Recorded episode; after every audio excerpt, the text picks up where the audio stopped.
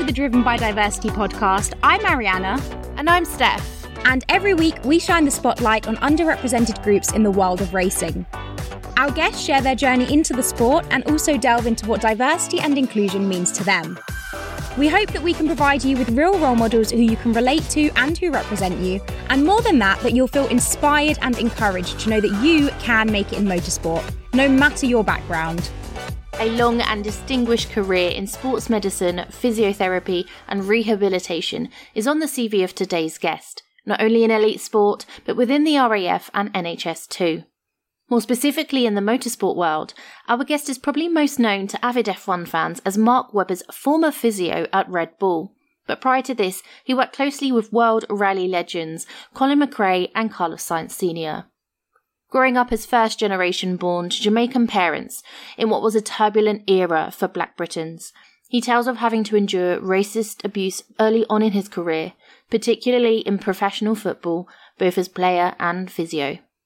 Not only this, he witnessed the infamous glass ceiling effect around him too, but refused to accept this as his fate and pushed through to forge his own path to achieving what he never thought possible as a young boy leaving home.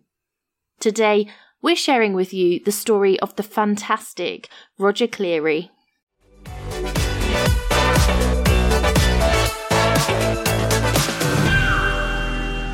Thank you for joining us, Roger. We're really excited to chat with you today and hear more about your career. So, people that follow Formula One will know you as Mark Webber's former physiotherapist, but could you tell us a bit about what your current role entails? Um, so, my current role at the moment, I'm outside of motorsport, so I've got a physiotherapy business, mm-hmm. um, and my day-to-day role is to treat the lay person to the professional sportsman really whoever comes through the door. Um, probably the most appropriate time for me to be in this this field of, of work because the diversity, excuse the pun, of um, of injuries and people that come through the door. So it's yeah, great time, great time. And when you were working with Mark, what was your day to day role like then? Was it drastically different? Well, I imagine it was um, to what you're doing now. Yes. Yeah, so if I start I'll, I'll, I'll jump in the middle and, I'll, then I'll work backwards. So people have asked me why I didn't get involved, or would I have liked to have got involved in Formula One earlier in my career? Mm-hmm. Uh, and I would say that all the things I did earlier in, in, my career, it was better for me to have done those things before getting into Formula One. Mm-hmm. So working in professional football, for example, a physical training instructor in the Air Force, for example, all those things. I worked in rallying, so I looked after the late Colin McRae and Carlos Sainz. All those things, I always wanted to look after one athlete, and believe it or not, I used every inch or ounce of experience I gained from those previous things in that one role.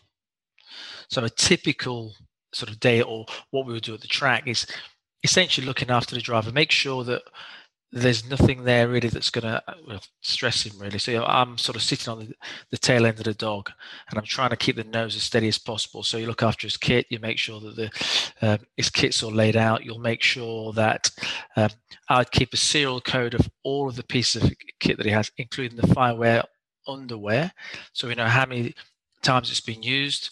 And also, if you won a particular race, like we won Monaco, for example, the serial code of the suit, the underwear, the balaclava, the gloves, the boots, all of that is recorded. And he can then take that out of circulation, which a lot of them do. And that then becomes his pride and joy that he recalls from that one event. And I could then tell him, right, this helmet has covered this many races, it's done this many laps. Um, we would uh, so you'd make sure that his boots and one of the most important thing for a driver is their feet so you'd want to know how many laps for example a pair of boots has, uh, has done so in testing they've done 60 laps in this particular test he's done 100 laps and i would then break in two or three different pairs of boots to make sure that if we went to a track and there was a problem I I had a different pair of boots I could use, and we would it would basically be seamless.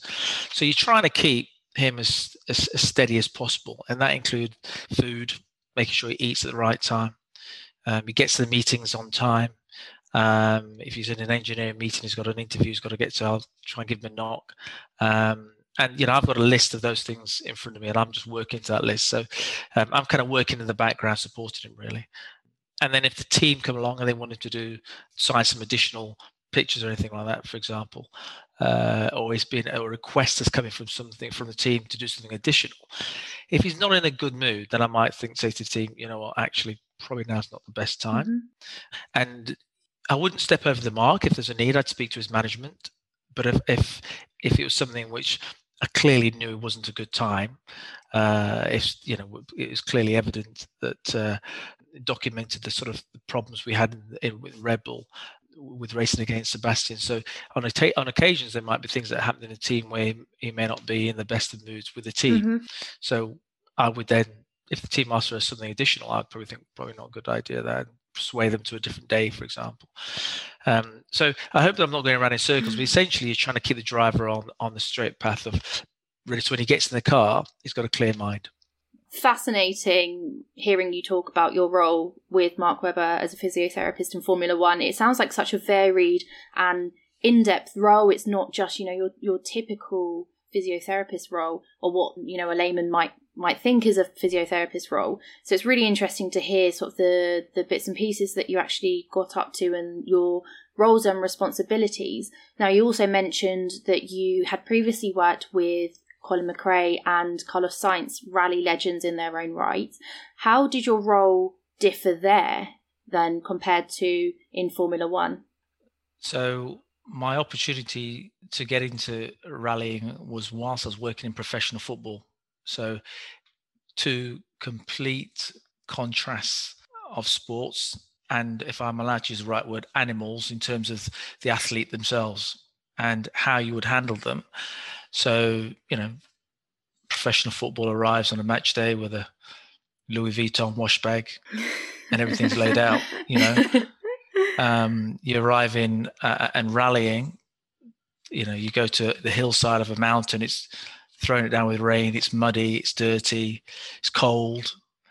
Um, and you know, you've you've same sort of ideas in, in rallying, probably less less intense.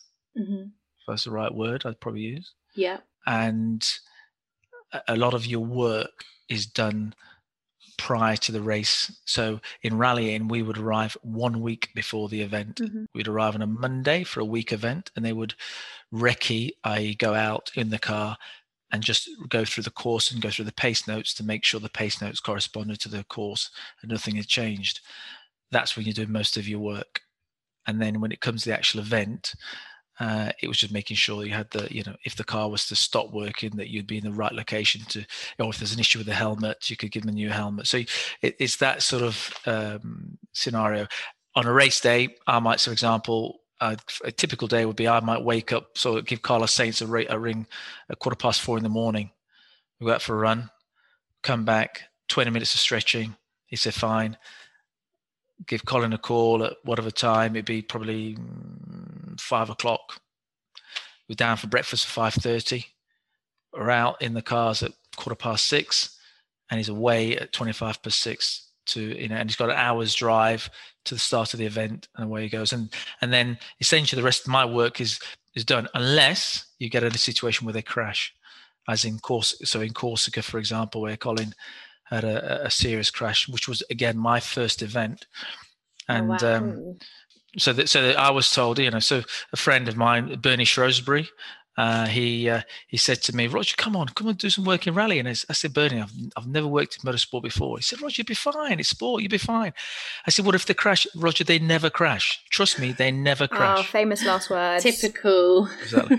so the first event, yeah. So it was, uh, and it was, uh, it was a, quite a serious crash as well. So you know um uh, so yeah baptism of fire right in the deep end You've had a really good experience across various sports in your career, and they all sound fascinating. The difference, even between Formula One and rallying, is super, super interesting. But prior to that, what was it that initially drew you into physiotherapy? Was it a field that you always saw yourself going into? How did that come about? So, I'm 52 years of age. And in my time, firstborn generation, my from my parents from Jamaica. When you finished school, you didn't go to university; you went to work. Mm-hmm. So I started out trying to be a young professional footballer, as a lot of young kids want to be. and I was unfortunate not to make it. In some respects, I say unfortunate. In some respects, maybe fortunate as time's gone on. And I then went off and I joined the Air Force. I, I was studying um, at college, and I just really I, would go away and I'd train one day a week, and uh, and then play in the matches at the weekends and in the holidays, train each day. And I kind of came to the realization that this team aren't going to take me on, so maybe I'm just not good enough. So maybe I'll go and do something else. So um, I always wanted to be a PE teacher got fed up of, studying. I thought, well, what's the next best thing? Mm, join the Air Force as a physical training instructor. I managed to get in. I was fortunate, got in. And it was at that time, I always wanted to do some massage. I don't know why. I just thought, what am I doing a massage course? So I was based down in the suburbs of London uh, and Buckinghamshire. So I, I found myself on a course and went into London. I didn't really tell any others. So, you know, I was a young, I was very young when I joined up. So as young as I could possibly be and uh, 17 and a half, so at 18 and a half, I was a corporal physical training instructor in the Air Force, which was pretty young at that time. Yeah. Um, and so if you imagine you're around 20 other sportsmen, and if you've been around in a sporting environment yourself, so the jokes are cracking around. So I didn't tell anyone what I was doing. I just went off at the weekends and did this course.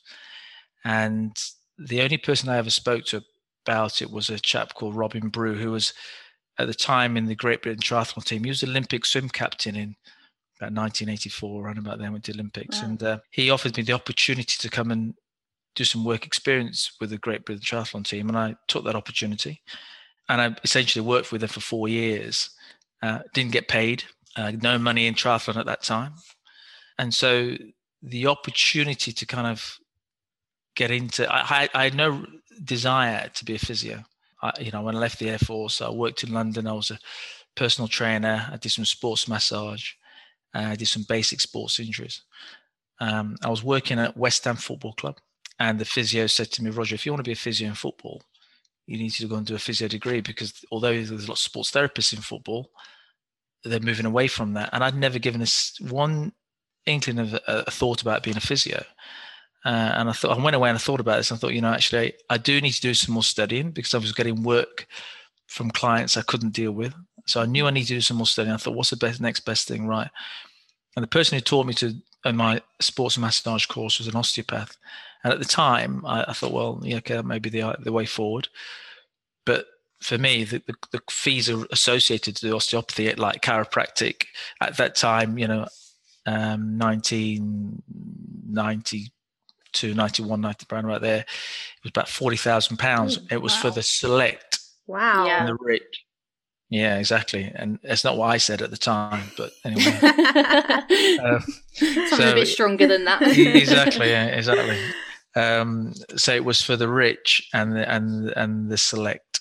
So and, I, and unfortunately, I wasn't in that that ballpark. So, and I'm not saying that I that physiotherapy was the, the, lesser, but it was what I fell towards because I could get trained. The NHS would yeah. pay for me, and so I made that choice. I finished my business went back to college, and I, I and it was a big risk at the time um, because my business in London was going all right. And I was, you know, I had uh, a client, and again, I don't like to name drop, but just to kind of give the the sizable change that I needed to make and, and, the risk to take. So one of my clients was James Caan, for example, from Dragon's Den. He was one of my clients.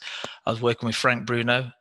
You know, I was working at West Ham Football Club you know quite a, a select um, a number of clients that were I would see regularly. Mm-hmm. Um, so when I decided to go off to college and I had to finish the business because it was a full commitment, it was a it was a risk. So failure yeah. wasn't an option. Yeah, yeah. So it was through your friend then that you got into elite sports and working with professional sports teams and was it just from from that initial sort of experience within triathlon that led you on to go on to the other sort of fields that you worked in within sport? Um, f- so from the working with the Great Britain Triathlon team, that's where I managed to gain some additional clients when I left the Air Force. Um, however, in the latter stages of my career, or, or, after I'd worked in professional football, so if you imagine once I once I, if I go back to when I was at university, so uh, at university you've got to pay your way. Fortunately, I could play football, so I played a bit. I, worked, I was semi-professional football, earned a bit of money, pay my way through. When I finished university, I contacted the Football Association. I said, look, can I go on some of your mailing, some of your courses? And they said, yeah, I'll put you on the mailing list. So I said, look, can you send us your CV? So I said, why not? So I sent my CV to them. And about two weeks later, I got a, a phone call, um, you know, from Lincoln City Football Club. Uh, you know, do you want to come for an interview for a job? And I said, I don't know what you're talking about. What job? And I thought it was, I thought it was going to be related to me playing football. I was, yeah, me, this stage of my life, play, you know, but it wasn't. It was, um, it was to uh, to be it was a physiotherapy role. So I said, "Where do you get my CV from?" They said, "Well, we got it from the Football Association, and we, and we just had a look. We thought you'd be you could be appropriate to come and have an interview." So I thought, well, I'll come out for the for the experience. Bear in mind, I just left physiotherapy school, so I was three months out of school. Yeah. However, I was a mature student, so I was 24 when I went to university, 27 when I finished. So, and I had a little bit of knowledge from from sport uh, in, in, the, in terms of the environment of treating athletes. Um, I got the job. What do I do now? So, right, I was in, I was really in a in a in a pickle because I'd taken the job. I'd only been there three months. So I set my, I went back, sat down with my physiotherapy manager and said, look, I'm not messing you around. I genuinely did not apply for this job, but this is the situation. Um, and he said, take the job. He said, mm. because you can always come back in the NHS and these opportunities don't come along very often. It was the best advice that I ever received. And I took the job and that's when things progressed from there. Yeah, absolutely. You never know where things are going to lead. And if you've got an offer like that, it's it's hard to turn that down, especially when you know you go on to something else and then you look back and start regretting the fact that you didn't go on and you know accept accept a job that could have taken you places. But luckily, you accepted it um, and you went on to experience lots of amazing things within your field. So looking at the state of the field currently in terms of physiotherapy and performance coaching in motorsport specifically what advice would you give to anyone wanting to follow your footsteps in in the current age? I think the advice that i would give is the same points that steffi just you know you just mentioned really that um, there are opportunities sometimes may come your way and you're not expecting those opportunities. And although i couldn't see the bigger picture i couldn't necessarily see that yes it was going to lead to this and you know, when I've had the young physios working with me, and you know, I've always advised them sometimes that you, you, you sometimes have to work and not have an expectation of, a, of something coming back your way. Because mm-hmm. I worked with that Great Britain Triathlon team for four years and I didn't get anything. Mm. You know, so I didn't get any penny. What I got was experience. And from that, that's how then everything else is, you know, 20 years later, it came back to me. Yeah. You know, so the advice I'd give to any young aspiring black, Asian minority is when I joined the Air Force and I build a picture. So we've all watched the movies and we see the sergeant major and he's normally he's big, he's got his big chest, he's got bald head. but in this experience, I had that, but he was black. And that was a rarity. Yeah. He was black. Yeah. And and and he pulled me aside, and I was only very young. I'd, I'd only just met him. And he said to me, Roger, if you want to survive in this environment, if you go to work and you come to work and you do a good job, you're not going to be good enough. If you come to work and you do all right job, you're definitely not going to be good enough. If you come to work and you do a very good job, you've got half a chance. And I've taken that with me my whole life. And that's the only thing I'd, I would say, because I'm not here to pat myself on the back and make, you know, and to sort of gloat about what I've done. Not at all. Mm. All I've ever do, done is I try to be the best at what I can do. Mm-hmm. And that's it. And, and, yeah. and by doing that, I've been very, very, very fortunate that one or two people have given me an opportunity without seeing the color of my skin. John Beck, and I want to say it because it's important that it's said. John Beck, Lincoln City Football Club. There was no black physios around when I was here. There was one or two, very few, and they came and they went. Sam Allardyce. When I went to Notts County Football Club, what he got was he got an abusive letter, racial abusive letter, saying the only thing you can do is employ a black physio. All right. Um, Mark Webber. All these people gave me an opportunity that you know, there's no other black person around doing this thing at that time. So if they had an issue, they could have quite just said, no, it's not for me. Mm. So, um, and you've got to grab that opportunity and you've then got to be better than the rest. And I've experienced in certain environments feeling that I can't progress. And the reason why I left the Air Force was that same sentence we probably all heard before that glass ceiling. Mm-hmm. You can see promotion, but you can't get there. And you just keep hitting your head on something, you can't figure it out because you can see stardoms, but you, you stardom, sorry, but you just cannot get there. Yeah.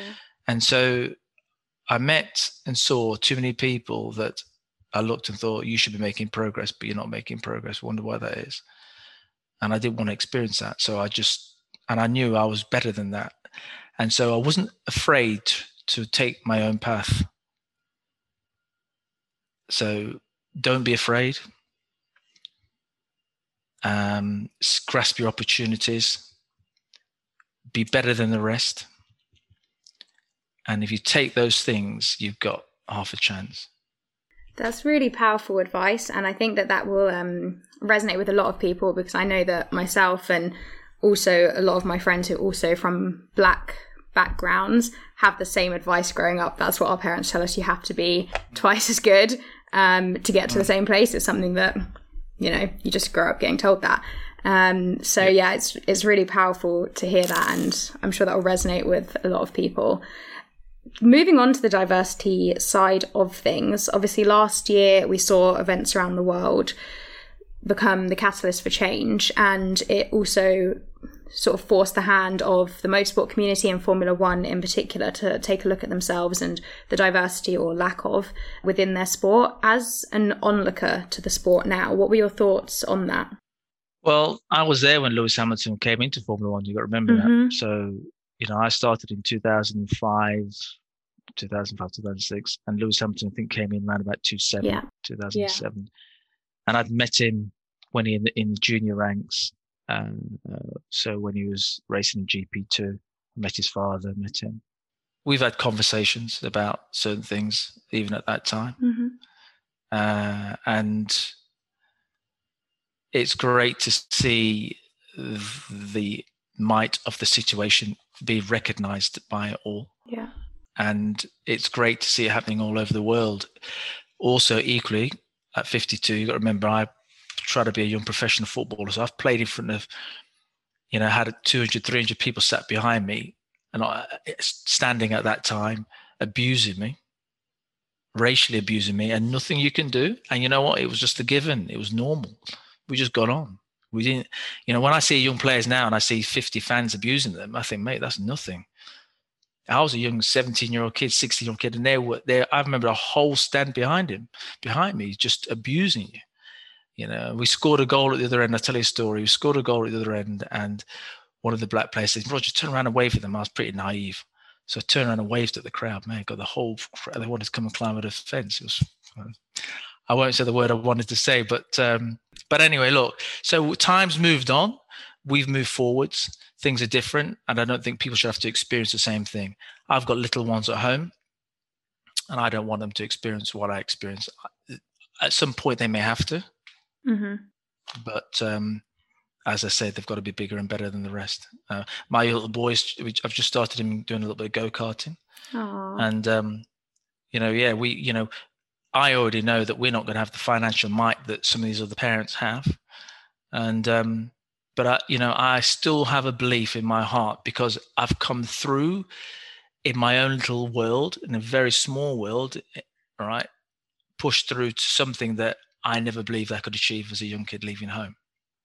I went to university, mate. That was not wasn't the given when I left home, and so I went to university and I sat in amongst you know, grade A students and outperform them, mm. and still now can outperform them. Um, so I'm a big believer that if you have the the ability, that it will come through. And I know that, know, Lewis. I know he says what he says about if you have a dream, but it mate, that kid had ability. Trust me, because mm. I watched him in 2006, 2007 in the GP2 mate, he had an ability. So it, it, it, the opportunity was always going to come because he has he has a gift, and and that's uh, and as long as you've got that belief, uh, I think it's you're half a chance. So don't give up. Yeah, absolutely. Again, powerful advice, and I'm sure those are words that our listeners will take on and um, follow through. Very important to hear that as well. With regards to staying on the topic of obviously diversity and inclusion in F1 particularly, we we think of diversity a lot of the time as the people that we see on screen and the drivers because they're the people that we are exposed to. In a role such as physiotherapy and performance coaching, um, it tends to sort of be one of the behind the scenes roles um, that we don't see so much on the screen. Comparing your time in the sport to now, do you, do you think there's been a change in diversity, not just um, looking at race, but also gender and other sort of underrepresented backgrounds? Yeah, yeah, for sure. Yeah, I mean it's a it's a great demographic. When I watch um, Lewis, um, I don't know the name of his physio, but uh, when I watch Lewis, and she's obviously a female. When I when I see him with her, it just seems to work, and it just you can see that it, it's it's uh, you know he's broken the mold by having a female, and um, it works, and I can see that, and it's great to see, and um, she's pushing the boundaries for females. I've, I've employed a female in professional football and been criticised for by a football manager at the time for recruiting a female into professional football. So I, have seen that you know that side of things, and in, and in in terms of, um, I just think it's great what's happening. I think the great there's there is um, you know there's an energy out there for change, uh, and it's important that that uh, change does come because we've been waiting for this for a long time. Yeah, absolutely. And you say that you had a bit of pushback from the manager in terms of employing a female physiotherapist. Why why do you think there is that pushback? What what are the sort of the barriers? Why are some people not so kind of accepting? Old school, sorry. Yeah. Straight straight in the deep end, old school. And you know, you you you you can't change people's um, you can change people's perception by what you do and but you know when you're talking about a male dominant dominated environment and the ignorance sometimes of the the people around you can't change that but only just by sort of being on that ship and helping to sail that ship steer the ship. You know if you jump off then they, they, they walk down the road with the ignorance. So so so it's i just think it, at that time was ignorance in football. And it, it really is down to that one word ignorance. And we see a lot of ignorance don't we? We all that's what this is all about isn't it? Yeah. it's ignorance isn't it? So it's good to challenge ignorance and it's good to keep questioning it. Um, you just got to have conviction because yeah. you're going to get you're going to get people challenge you as well. And you've got to have the conviction and the belief. And you know my parents came to this country and um,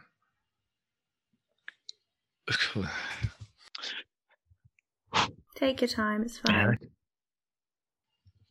they couldn't give much, um, but um, what they could give me was belief, mm-hmm. and um, hmm.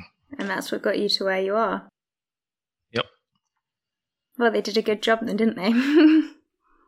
They did a brilliant. Well, you job. know, you, you can you can get up every day and you can fight. And people ask me why do I fight the way I do, and that's that's it. It's just all I can do. I don't know any different. So I wake up in the morning, and uh, I realize I'm going to have some a few challenges. I have those challenges every day, mm-hmm. but I'm not afraid to, to to face those challenges. And I think that has to be the case. And the youngsters out there who are coming along, and I'm on the way out. I'm not on the way in. Um, they need to face those fight and they need to have conviction and belief and come through because although this is a movement right now there's still going to be an underbelly that doesn't go away yeah. and that's going to stay. So we have to stick with the fight.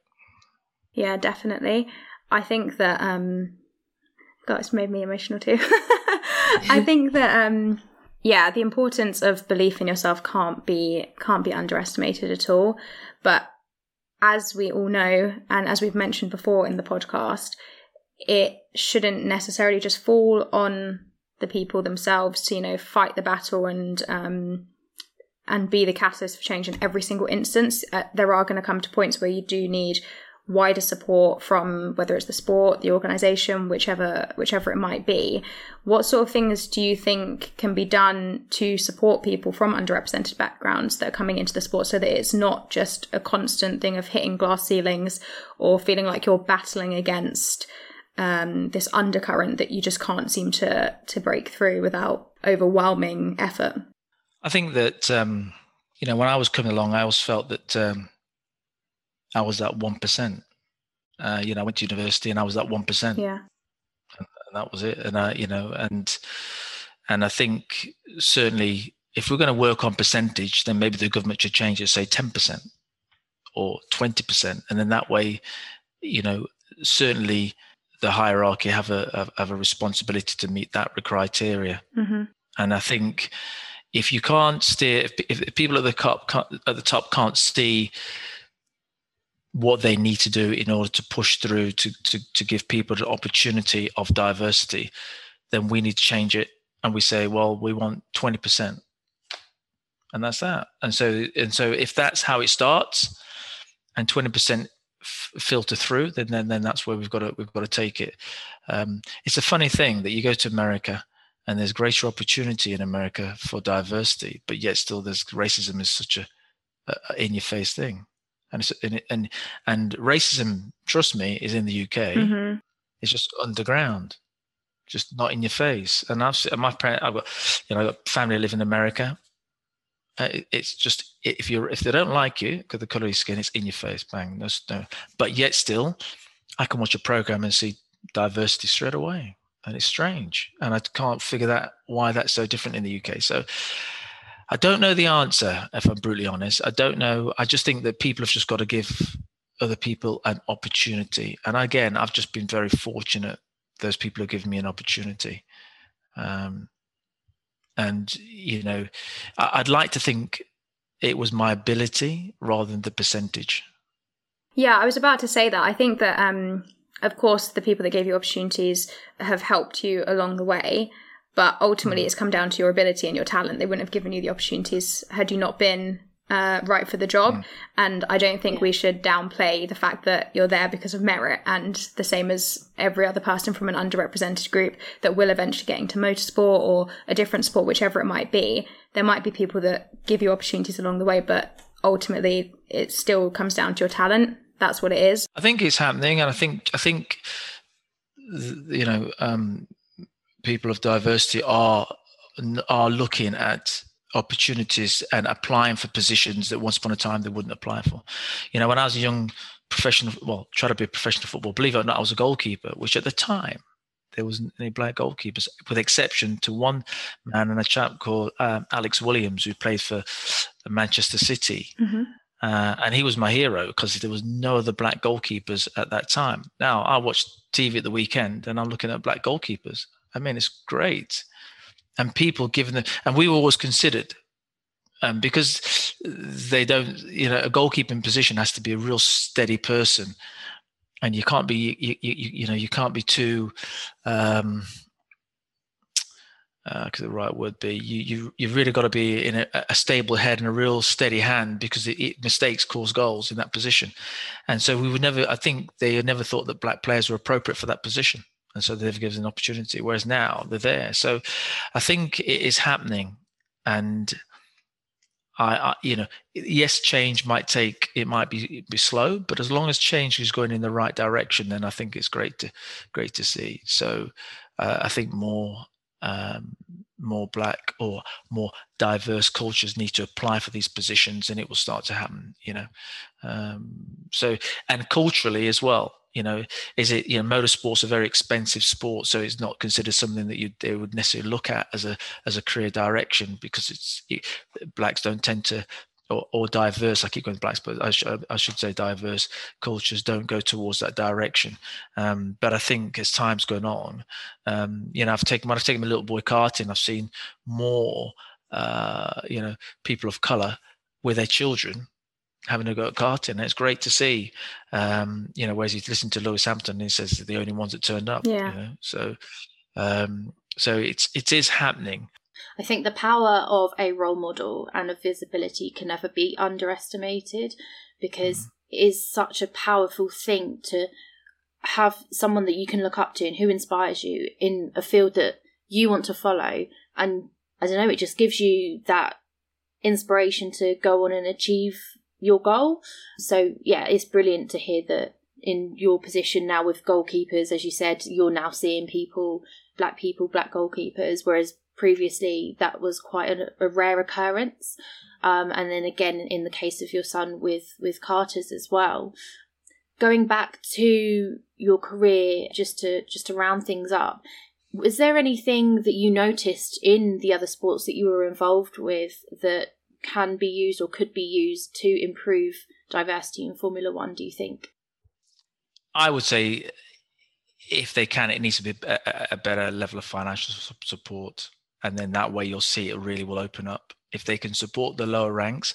I spoke to when I when I left Formula One and I started Red Bull asked me to look after this young driver and he was 15 and a half or 16 round about there and he was second best in the world at go-karting and he was a British champion and he was a Red Bull driver and uh, unfortunately didn't make it but I spoke to him recently and uh, and he said, Roger, do you know what it costs to do a European season for a, a, a cadet, which is probably around about 12, 13, 14? I said, no, tell me.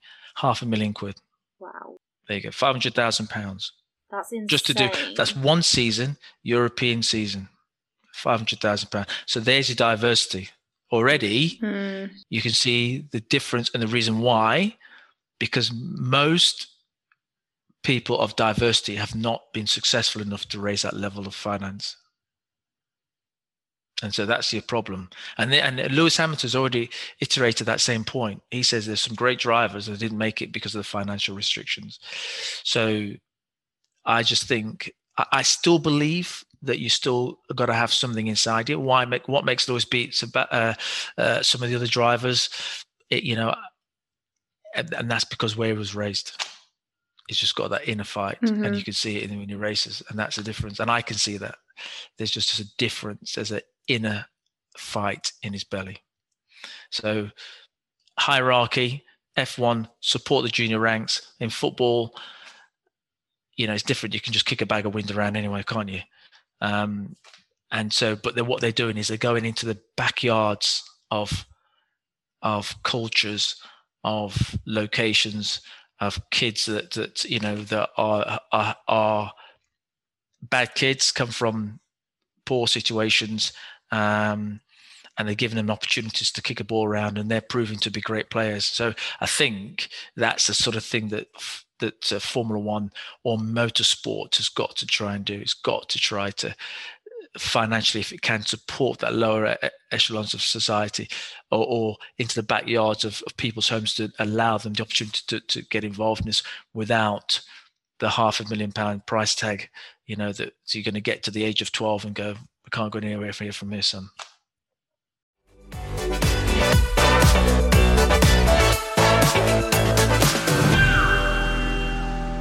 I really, really enjoyed that conversation with Roger. Powerful and inspiring advice as a result of the life experiences and career that he's had so far. As we saw in the conversation, it can be such a heavy topic and so difficult to talk about at times, but we are so grateful for the guests that join us on this podcast and share their experiences because it is such an important topic. Yeah, it's completely understandable why it can be such an emotive subject, especially when you consider that Roger was forging a career in such a tough time in recent black British history. But he held on to the belief that his parents gave him and pushed through the adversity around him to achieve something greater, despite the glass ceilings he witnessed and spoke of.